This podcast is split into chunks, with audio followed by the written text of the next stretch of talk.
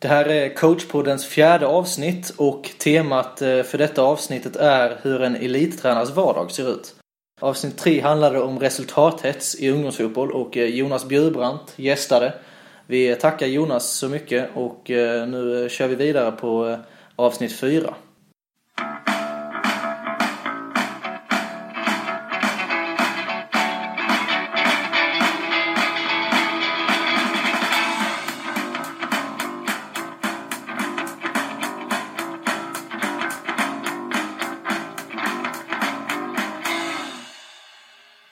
Dagens avsnitt handlar om eh, hur det är att vara elittränare och eh, hur deras vardag ser ut.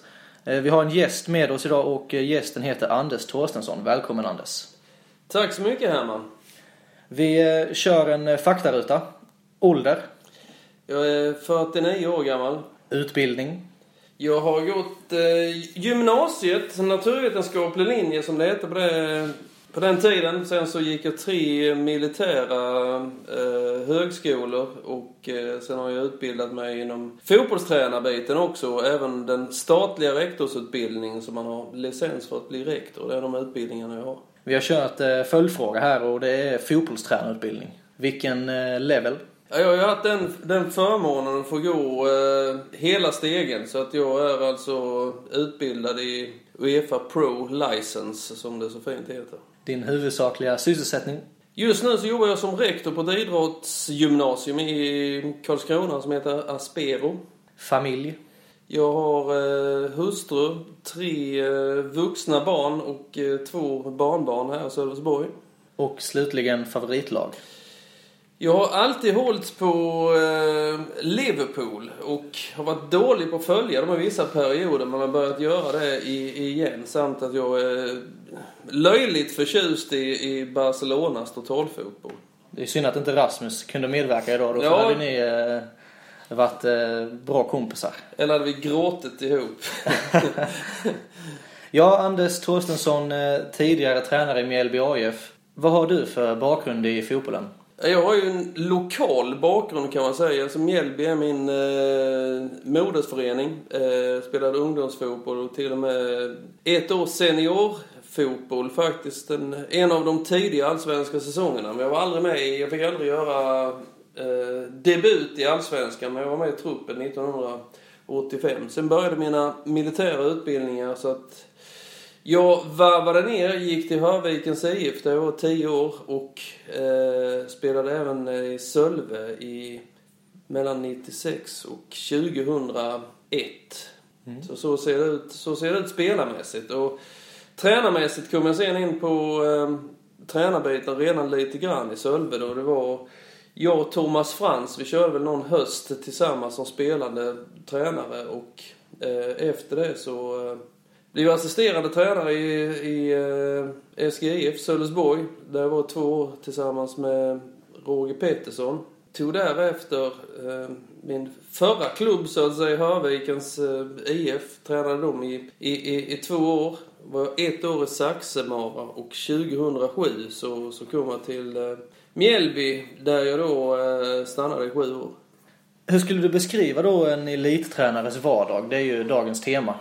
Ja, det, det är ju ingen, det är ingen lätt fråga att svara på egentligen för att alltså, det finns ju olika, olika typer av tränare även i, på, på elitnivå. Alltså, jag har ju både varit eh, assisterande tränare och jag har även varit, varit huvudtränare och där, eh, där är det ju lite olika uppgifter. Eh, det ser också väldigt olika ut vet jag beroende på vilken klubb man är, storleken på, på klubben. Men eh, jag kan väl svara på mitt perspektiv eh, och, och kanske lägga till lite hur, hur det ser ut i andra klubbar eh, också. Men när jag jobbade som assisterande tränare så började jag i Superettan och då jobbade jag eh, 80% som rektor fortfarande på, på Furulundsskolan. Ett tag, det var så länge vi låg i Superettan. Så där var det väldigt, kan man säga, enkelt och ingen större skillnad att vara assisterande Mjällby i Superettan till från att, från att träna ett division 3-lag som, som Saxemara egentligen. Vad hade du för specifika uppgifter då? Ja, då, då var det egentligen bara alltså, det var rent, just, just då när jag jobbade vid sidan om så var jag inte ens och, och coachade U21-laget som ingick senare utan då var jag bara assisterande till tränare i träning och A-lagets matcher för, till Thomas Andersson som, eh, som, som var tränare då så att det var ju väldigt odramatiskt och, och avskalat så att säga. Ehm, sen gick jag upp i Allsvenskan och med det så, så fick jag också möjlighet att jobba heltid på, med, med fotbollen då och tillsammans med Peter Svärd så hade jag då en helt annan roll när, eh, när jag fick heltid och eh, då undervisade jag och tränade fotbollsgymnasiet här eh, tre till fyra dagar i veckan. Eh, jag hade ganska mycket med scoutingbitar på, på video och få ihop klipp och sånt till spelarna. Jag planerade resor. Eh, jag var ju delansvarig, jag planerade träningar och det var laguttagning och eh, coachade U21.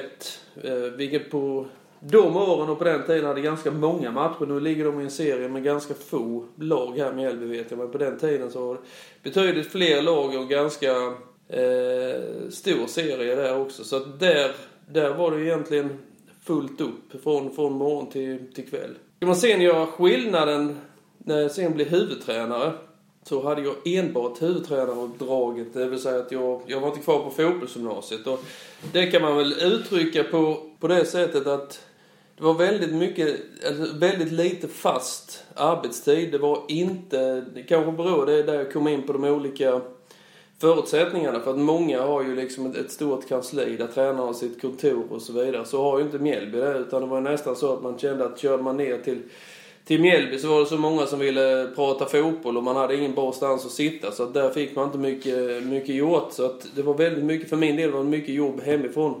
Eh, så att när jag säger det var lite fasta arbetstider så var det mycket tvärtom. Det var mycket alltså funderingar, mycket titta på video, mycket titta på TV, fotboll, fundera lagantagning. Eh, planering, scouting, eh, alltså på ett sätt där man mentalt inte släppte det eh, någon gång på, på hela dygnet eh, egentligen. Så det, det tycker jag var skillnad, om vi nu ska prata om skillnaden mellan att vara assisterande och, och huvudtränare. Assisterande så hade man mer att göra på dagen men det kändes som att okej, okay, man körde från åtta till till fem eller när, när träningen var slut och sen, ja. sen var man nästan till klar men eh, i huvudtränarrollen så var det mycket, mycket mer dygnet runt funderingar, planering, tänk, hantera media och så vidare. Ja, vad jag har kunnat läsa mig till eh, så var det mycket det eh, i slutet av 2013 att du var dränerad på energi. Ja, det var det. definitivt. Och, eh, alltså den, den historien lever väl fortfarande alla med, med, sin, med sin egen sanning. Men det, det var faktiskt som så att jag åkte ner till Jörgen i fredag och sa att jag kommer inte att fullfölja mitt kontrakt. Eh, och eh, eh, det var många anledningar, inte, inte arbetsbelastningen i sig enbart. Utan jag, jag kände av ett antal anledningar att det var, det var inte kul längre. Jag, precis som du helt riktigt sa Herman, jag kände mig liksom att jag brann inte för det längre och då, då kände jag att det var, det var bättre att lämna över till någon annan. Mm.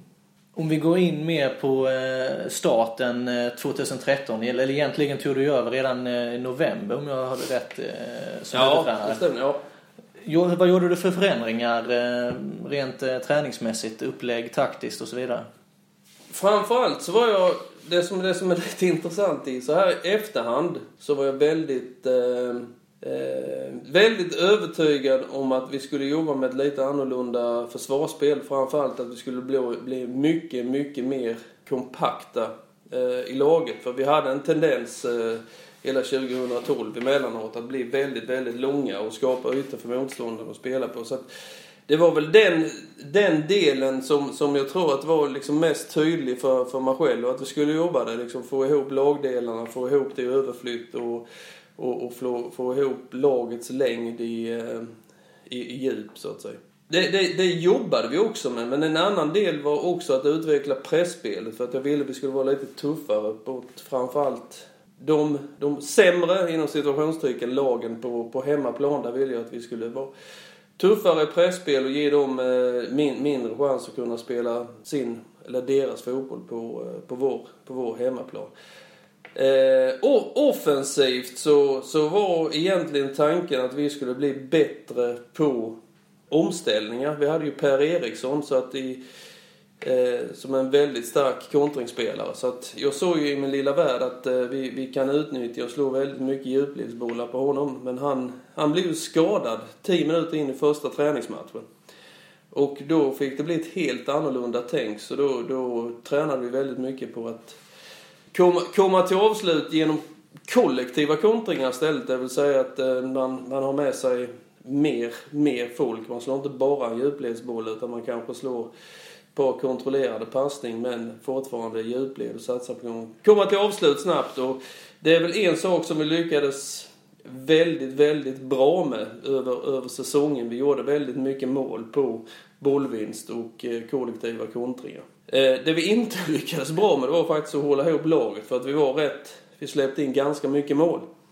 Eh, så att det hade jag nog inte gissat själv om jag hade fått gissa hur säsongen skulle gå för att jag ville verkligen få ihop det försvarsmässigt. Men... Kan det bli en effekt av att vara stark omställning offensivt, eh, att du blir väldigt utdragen då när du tappar boll och ska ställa om defensivt? Det, det kan det mycket väl eh, vara, men alltså, samtidigt så känner inte jag att vi, att vi spelade dåligt försvarsspel. Men tittar man, lutar man sig tillbaka och tar på statistikglasögon och jämför med så släppte vi ju in, jag tror att vi släppte in mer, fler mål än vad vi hade gjort någon annan session i, i den här eh, allsvenska sessionen alltså 2010 och mm. Å andra sidan så, så gjorde vi fler mål än vad Mjällby har gjort någon gång under någon allsvensk eh, säsong. Och vi var även det laget i allsvenskan som var eh, bäst på att utnyttja våra chanser. Så att eh, den, den delen är jag ju eh, grymt nöjd med måste jag, måste jag säga. Mm. Hur gick du in i säsongen 2013? Hade du en manual, eh, det här ska vi göra bättre och lansera det för spelarna eller var det någonting du gjorde muntligt?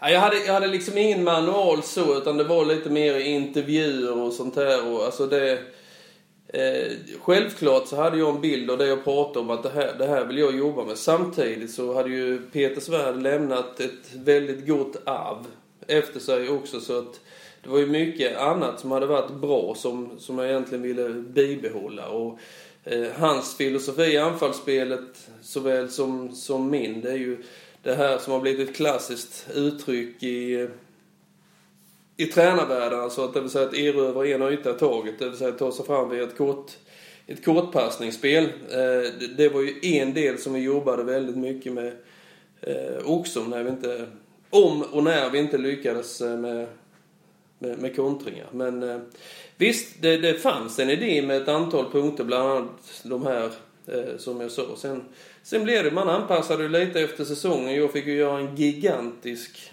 eh, anpassning eftersom helt plötsligt så, så försvann ju vår, eh, vår, vår enda ordentliga djupledsspelare som jag sa. Så att eh, det, det är sånt som tillhör. Ja, Jag har upplevt att Mjällby har haft eh, den problematiken de senaste säsongerna att man spelar ihop en elva eller man provar väldigt mycket under träningsmatcherna. Nu senast denna försäsongen var ju Bergdahl, eller Hampus Bergdahl och Armin Aganovic eh, tänkt mittbackspar. Och sen eh, går Armin sönder och då har man liksom ingen plan B direkt. Hur, hur, tänkte du där kring, ja Per blev viktig i vårt anfallsspel, men vad finns bakom? Ni hade ju en ung Mattias Håkansson till exempel som också Ja, han var väl inte... Alltså vi, vi hade ju faktiskt en, en, eh, en ganska tuff konkurrens på, på anfallssidan och det var till och med så att Joel Enarsson som, som nu är Norrköping och eh, eh, gjorde med facit i hand en, en bra säsong redan den säsongen. Eh, vi hade inte plats för honom i, i, i truppen. Och, eh, för att vi hade ju en Per Eriksson och en Marcus eh, Ekenberg i form. Vi hade en, eh, en Pode, vi hade en Heinz som var med och, och och, och slåss om bara.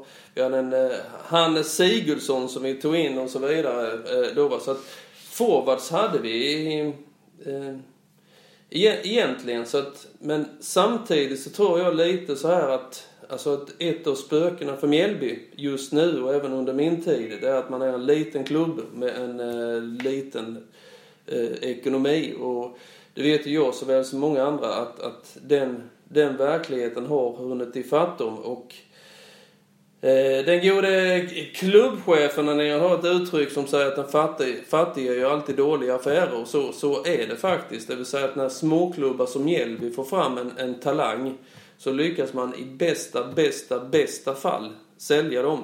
I värsta fall så väntar de större klubbarna ut föreningen för att de vet att de inte har musklerna mm. eh, att, att ge de här talangerna tillräckligt stora löner för att få dem att, att stanna. Och det, det, det är en stor skillnad om man tittar på Malmö, AIK, Göteborg. Mjällby kan ju inte få en Andreas Blomqvist och, eh, och stanna. Man kan inte få en Viktor Agadius och, och stanna. Man kan inte få en Haris Radetinak och, och stanna genom att ge dem en lön som, som blir motivet för dem att stanna kvar. Ja, utan precis. de får alltid bättre erbjudanden. Mm. Och i och med att många vet att Mjällby tillhör inte den, de rikaste klubbarna så blir det dessutom så att det, det blir dåligt betalt för man ger sämre bud. Och mm.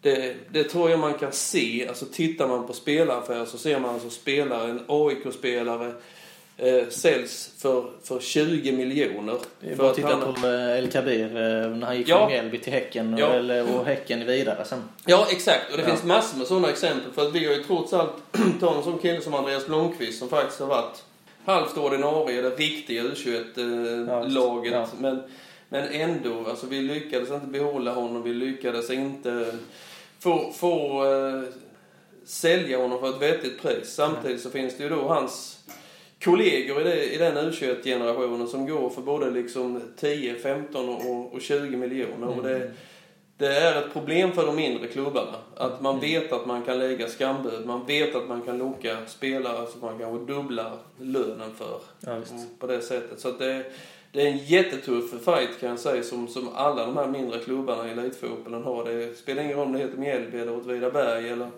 Degerfors eller vilka vi, vi, vi pratar om. Det, mm. det är likadant. Vi går vidare till eh, nästa grej. Eh, jag är lite nyfiken på eh, hur du la upp dina träningar som huvudtränare i Mjällby. Hur mycket kopplade du det till de tankarna du hade kring anfallsspel och pressspel och försvarsspel? Hur såg det ut på en typisk träning under Anders Torstensson? Eh, jag tror så här att frågar man, frågar man spelarna så eh, så är jag inte alls övertygad om att de kände liksom att oj vilket taktiskt tänk det var här. Men alltså jag var, det var inget man stod och pratade om alltid liksom. Att han, eh, I alla fall inte som jag agerade utan alltså man träffas nästan till dagligen det här gänget och, och man Eh, man tjatar slut på sin röst. De, de vill träna, de vill egentligen inte veta många gånger varför man tränar det här utan man, man går ut och, och kör. Men med facit i hand så, så tränade vi, vi, vi tränade väldigt mycket offensivt. Vi tränade avslut, vi hade omställningsövningar, vi hade eh, passningsövningar och så vidare. Och det, det är kanske det som speglar till slut också. Att, för jag tyckte ändå att vi hade en, en acceptabel defensiv. Vi hade ett pressspel som fungerade på hemmaplan. Och, eh, så att man kan väl säga så här att jag tror inte att, att spelarna, som jag sa sammanfattningsvis, tänkte jag liksom att, oh, det, men att det är jättetaktiskt och så vidare. Men däremot så, eh, så var det ju alltid så inför, inför match, alltså sista träningen inför match, att vi hade en eh, analys, en genomgång motståndarens eh, styrkor och svagheter, vad vi skulle tänka på. Och, eh, gnuggar de här grejerna. Både en och kanske till och med två, eh, två träningar innan. Så att de två träningarna innan, innan match kan man säga, det var så gott som alltid där man, eh, där man jobbade med övningar, detaljer eller, eller en helhet som man ville ta med sig in i, in i matchen. Ja, eh, du nämner eh, motstånd här nu och du sa ju tidigare att du la ner mycket tid på att titta på eh, klipp och så vidare. Och, vad tittade du på eh, hos motståndarna? Vad, vilka delar var det ni ville utnyttja? Ja, alltså det är, det är nog lite... Eller jag vet att det är olika. En del, en del tränare tittar liksom bara specifikt på ett par punkter. Hur agerar mittbackarna? Vilket är det vanligaste uppspelet? Och så vidare. Och, men alltså, jag tror att man, man eh, man, man hittar sin egen eh, analysmetod. Och jag gillar att titta på eh, inspelat. Alltså att eh, titta på datorn, där jag då hade tillgång till ett sånt här alltså redigeringsprogram kan man säga, scoutingprogram där man kan alltså tagga situationer att det här är eh, ja, vilken spelare man än, eh, Torquedo Ranti, Malmö FF. Och så kan man liksom samla alla klipp man har gjort med, med, med honom efteråt och visa för spelaren så här. Och då kan man dessutom sitta och titta på, titta på olika situationer, klippa ihop en ganska tittarvänlig sammanfattning för, för spelarna. Och det, det jag tittar på ofta det är att hur, alltså offensivt, hur, hur, hur gör man sina uppspel? Hur vill man komma till avslut? Eh, kommer man runt på kanterna? Är det centralt? Är det genom inlägg? Är det genom kombinationer? Är det någon särskild spelare? Och så vidare. Eh, fasta situationer tittar mycket på. Hur, hur ser försvaret ut i fasta? Hur ser eh, motståndarnas offensiva fasta ut? Mm. Och även det här med styrkor och, och svagheter som lag individuellt. Har du någon har du någon spelare som alltid eh, slår passningen i samma yta som vi kan eh, bryta? Har du någon spelare som är långsam? Har du någon spelare som är, som är snabb? Har du någon spelare som är dålig i, i, i huvudspelet? Eh, och så vidare. Och det, det är lite i det, i det, i det defensiva eh, Sen så, så tittar man liksom hur sätter de hög press högt upp? Eh, flyttar de över? Är de kompakta eller de långa i laget. Eh, vilken höjd har de på backlinjen? Även där fasta situationer. Var finns det ytor vi kan utnyttja? Är det framför backlinjen? Är det bakom backlinjen? Är det runt en viss spelare som, som kanske är offensiv? Eh, eh, och de offensiva ytterbackar där vi ska sätta in attacken i, eh, i, i omställningar. Och även där alltså självklart styrka och svagheter. Mm. Individuellt och som lag. Hur skulle du säga att eh, denna scoutingen som du beskriver eh, skiljer sig från tiden innan du jobbade med fotboll på heltid? Det skiljer ju sig med att man har... Den stora skillnaden är ju... Då, nu börjar det krypa ner sig igen, men den stora skillnaden är att man har ju egentligen obegränsad tillgång till bildmaterial. Mm, mm. Och man har alltså ett, ett scoutingprogram som är gjort för det här. Alltså det går ju faktiskt att sitta och klippa i i Windows eller i, i, i Mac om man vill, men det är betydligt, betydligt bökigare och dessutom så är det någon som ska stå och filma mm.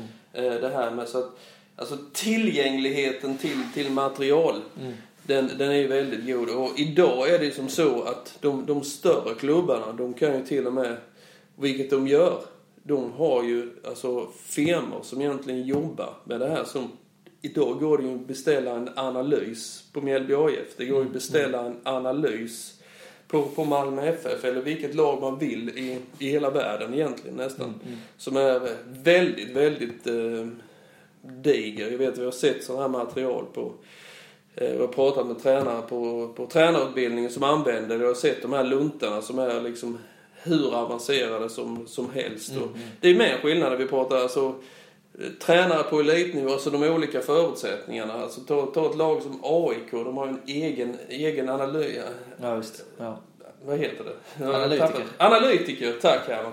Eh, anställd och, och, och, så vidare då. Va? Så ja, att det är ju, det är ju som, eh, som natt och dag ibland, alltså skillnad på förutsättningar. Hur, åkte du runt då, eh, vi säger innan du kom till Mjällby, åkte ni runt och tittade på motståndare då? Eh, eller hur gjorde du själv?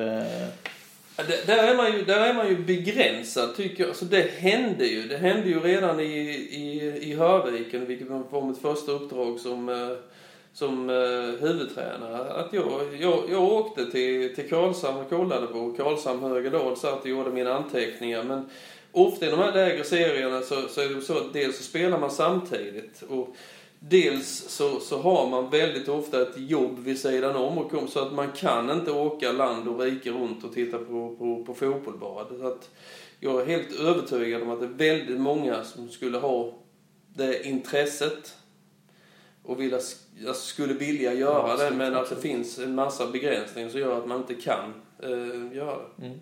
Ja, jag är ju student så jag har ju tid till sånt så jag har ju varit iväg både söndag och måndag här nu och scoutat eh, kommande motstånd. Eh, vidare här då, jag tänker eh, taktiska upplägg. Eh, du pratade om att ni tränar, eh, eller ni tränade två träningar inför en match. Skulle du, eh, hur mycket skulle du säga att det skiljer sig om ni mötte ett eh, lag på undre halvan jämfört med ett lag på, som är i toppen och slåss om SM-guld?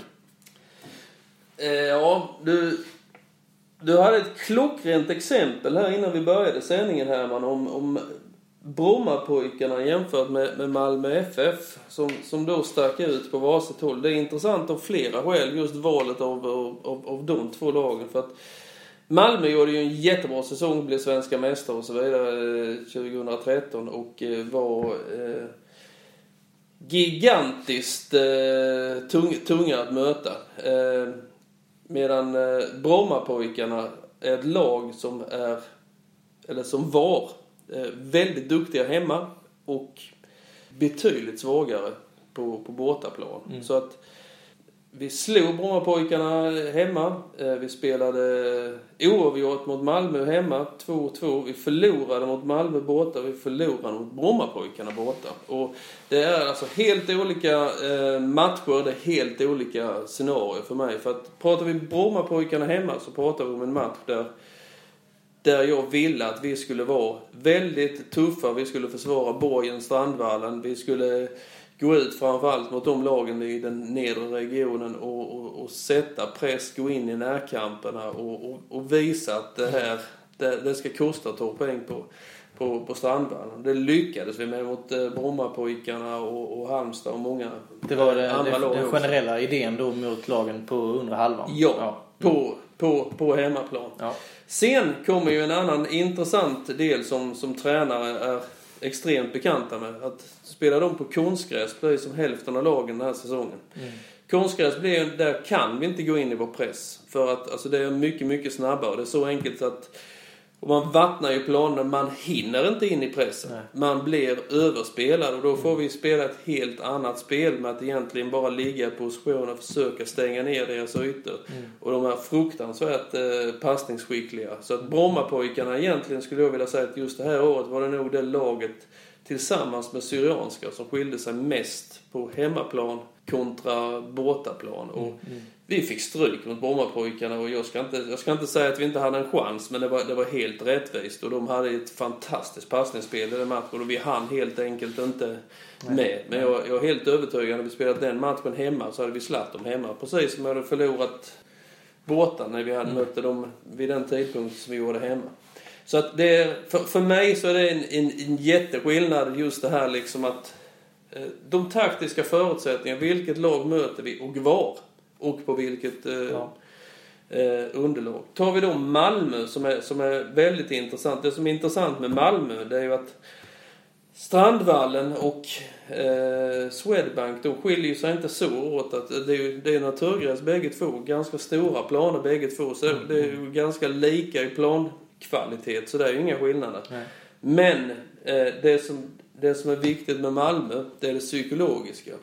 Vi hade då inte förlorat hemma mot Malmö sen Jesus gick på vattnet höll jag på att säga. Och just den matchen så, så var det nog, där vet jag att jag spelade väldigt, väldigt mycket på, på det psykologiska. För att eh, Sillastryparna, eh, fanklubben där, hade satt ihop, eller supporterklubbarna, hade satt ihop ett, ett klipp någon vecka innan från, från gamla eh, eh eh, som, som var väldigt, väldigt bra ihopsatt. Och självklart då i, i, i Mjällby-favör. Så det vet jag. Det kommer jag ihåg att jag spelade, det visade jag för, för spelarna mm. på, på matchgenomgången. Och det var väldigt lite av det taktiska. Just det året så handlade det väldigt mycket om att de hade ju den här anfallaren Tokelo Ranti. Att, att, hålla honom, att hålla honom felvänd. Det handlade ja. väldigt mycket om. Och, ja, han gjorde skillnad. Ja, det gjorde han definitivt. Så att, eh, det, vi, gjorde, vi gjorde en riktigt bra match hemma. Vi förlorade med, eller vi förlorade, det kändes som vi förlorade, det blev 2-2. Men jag vet att Tokelo Ranti har filmat till sig straff. Simon Kron gjorde ett offside-mål som var klar offside. Så därför det är med lite bitterhet som jag konstaterade fortfarande att vi,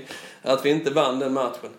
Borta eh, mötte vi dem och vi hade egentligen inte en, en, en chans. Där var det inriktat för att Malmö var inne i flow. Vi hade tappat, tappat lite där sen, sen våren i vår form. Så att borta hade vi, vi lyckades försvara. Den matchen inriktade sig på försvar. Och där var Per Eriksson tillbaka. Det handlade lite om att där skulle vi kontra lite på honom. Alltså vanlig klassisk kontring. Mm, mm. Eh, men vi, vi lyckades inte med det utan de lyckades hålla Per felvänd. Och, Vi hade väl en konstant press, lyckades freda oss i 83 minuter eller något sånt tror jag. Ja. Sen, så, sen gjorde de ett mål och Ja. eh, vi, vi förlorade här nere.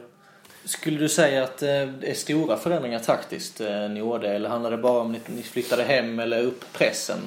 Nej, vi pra, vi pra, nej inga jätte, vi pratade om 80-20. Det vill säga att vi vill ha ett grundspel som är, som är 80% av, av vårt spel. 20% rättar vi oss efter hur, hur motståndaren ser ut.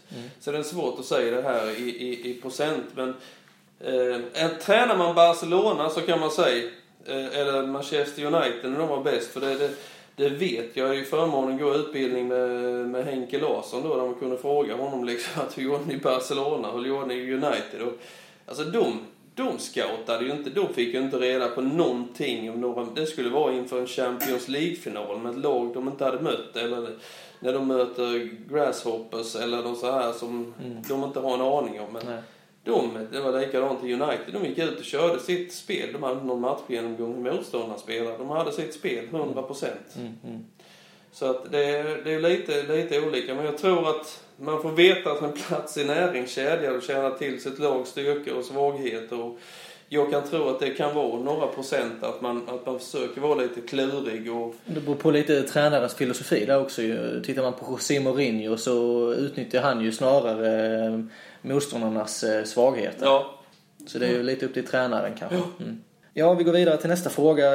Jag undrar lite hur mycket tid du la ner på att prata med spelare. Eh, och då är det ju intressant att jämföra den assisterande rollen i Mjällby och eh, huvudtränarrollen. Det är väl den, eh, den delen i, i, i min tränarresa där jag är kluven. Det är nämligen nästan bara i Sverige som, som, som vi pysslar med att det är, det är viktigt att samtala med spelare. Det är viktigt att motivera varför de inte kommer med i elva. Det är viktigt att tala om vad de är bra på och vad de är dåliga på. Eh, återigen, jag hade ju förmånen att fråga Henke Larsson om det här liksom att eh, han sa liksom ja men när du, när du pratade med Alex Ferguson, vad, vad, vad sa han då? Puh, jag har aldrig pratat med honom. Det vågade man inte, sa han. Alltså, Nej, så nej. att, det, det här, alltså det är är flera som vittnar om det här liksom. Att Ja. det, det, det här med individuella samtal eller att stå och motivera liksom. Hasse Backe tror jag han sa att han har motiverat när han var ute, utomlands en enda gång. Har han Mm. motiverat för en enda spelare. Varför de inte... Jag har alltid själv tyckt att, att de här samtalen, de, de, är, eh, de är viktiga. Jag utvärderade samtliga A-lagsmatcher individuellt med alla spelare som hade fått speltid. Mm, mm. Men med facit i hand, frågan är egentligen vad det ger. Jag tror att det ger en del spelare något. Eh, Det, det tror jag, men frågan är om man inte ska lägga upp det individuellt. Jag hade nog gjort det igen. Att eh, jag hade kanske valt ut någon spelare där jag har sett väldigt, väldigt tydliga saker. Att dig vill jag prata med, övriga kan komma och prata om ni vill. Mm. Eh, likadant, jag ändrade faktiskt under säsongen. Eh, just det att motivera inför match. Att eh, tyvärr Herman, eh, jag kommer inte att välja att starta med dig. Eh, det la jag av med efter halva säsongen för att det gör inte en människa glad. Alltså jag kan inte säga no. Alla är så jävla tävlingsinriktade så de vill spela. Alla blir besvikna när de inte får spela. Det spelar ingen roll om jag Nej, tar nej. dem åt, åt sidan och försöker motivera det. För de köper inte det. Nej. Eh, eller så köper de det men är lika besvikna ändå. Alltså, Jag kan känna att den, den delen den tillför inget. Och jag sa så här att jag, jag en del spelare eh, håller masken och säger det är, du, det är du som coach som, eh, som bestämmer. Jag respekterar det. Tack för beskedet. Men de är lika besvikna inombords som alla andra som säger att de inte köper det. Eh, så att jag, jag ändrade det medvetet till sommaren så jag kommer inte stå och motivera det här för det, Nej. det blir bara tråkigt för mig, det blir tråkigt för er.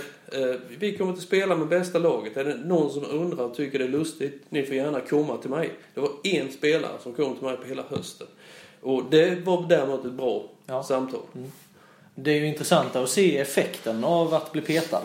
Eh, kan du se skillnader där i, eh, under eh, första delen av säsongen när du pratade med dem kontra andra delen? Alltså, blev effekten annorlunda? Var det någon som jobbade hårdare eller var det någon som liksom... Nej, alltså det, det, det, det, det tycker jag inte. Utan det är...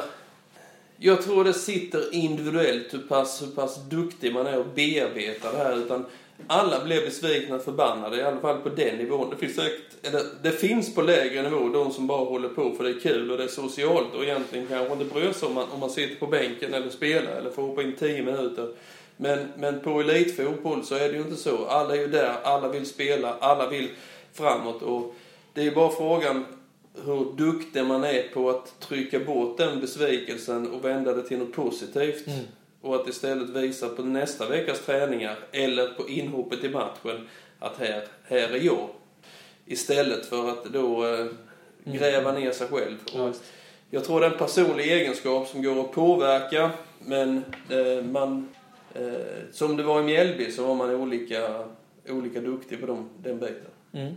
Avslutande fråga här nu Anders. Eh, om du skulle göra två saker annorlunda med, med facit i hand här under 2013, eh, vad skulle det vara?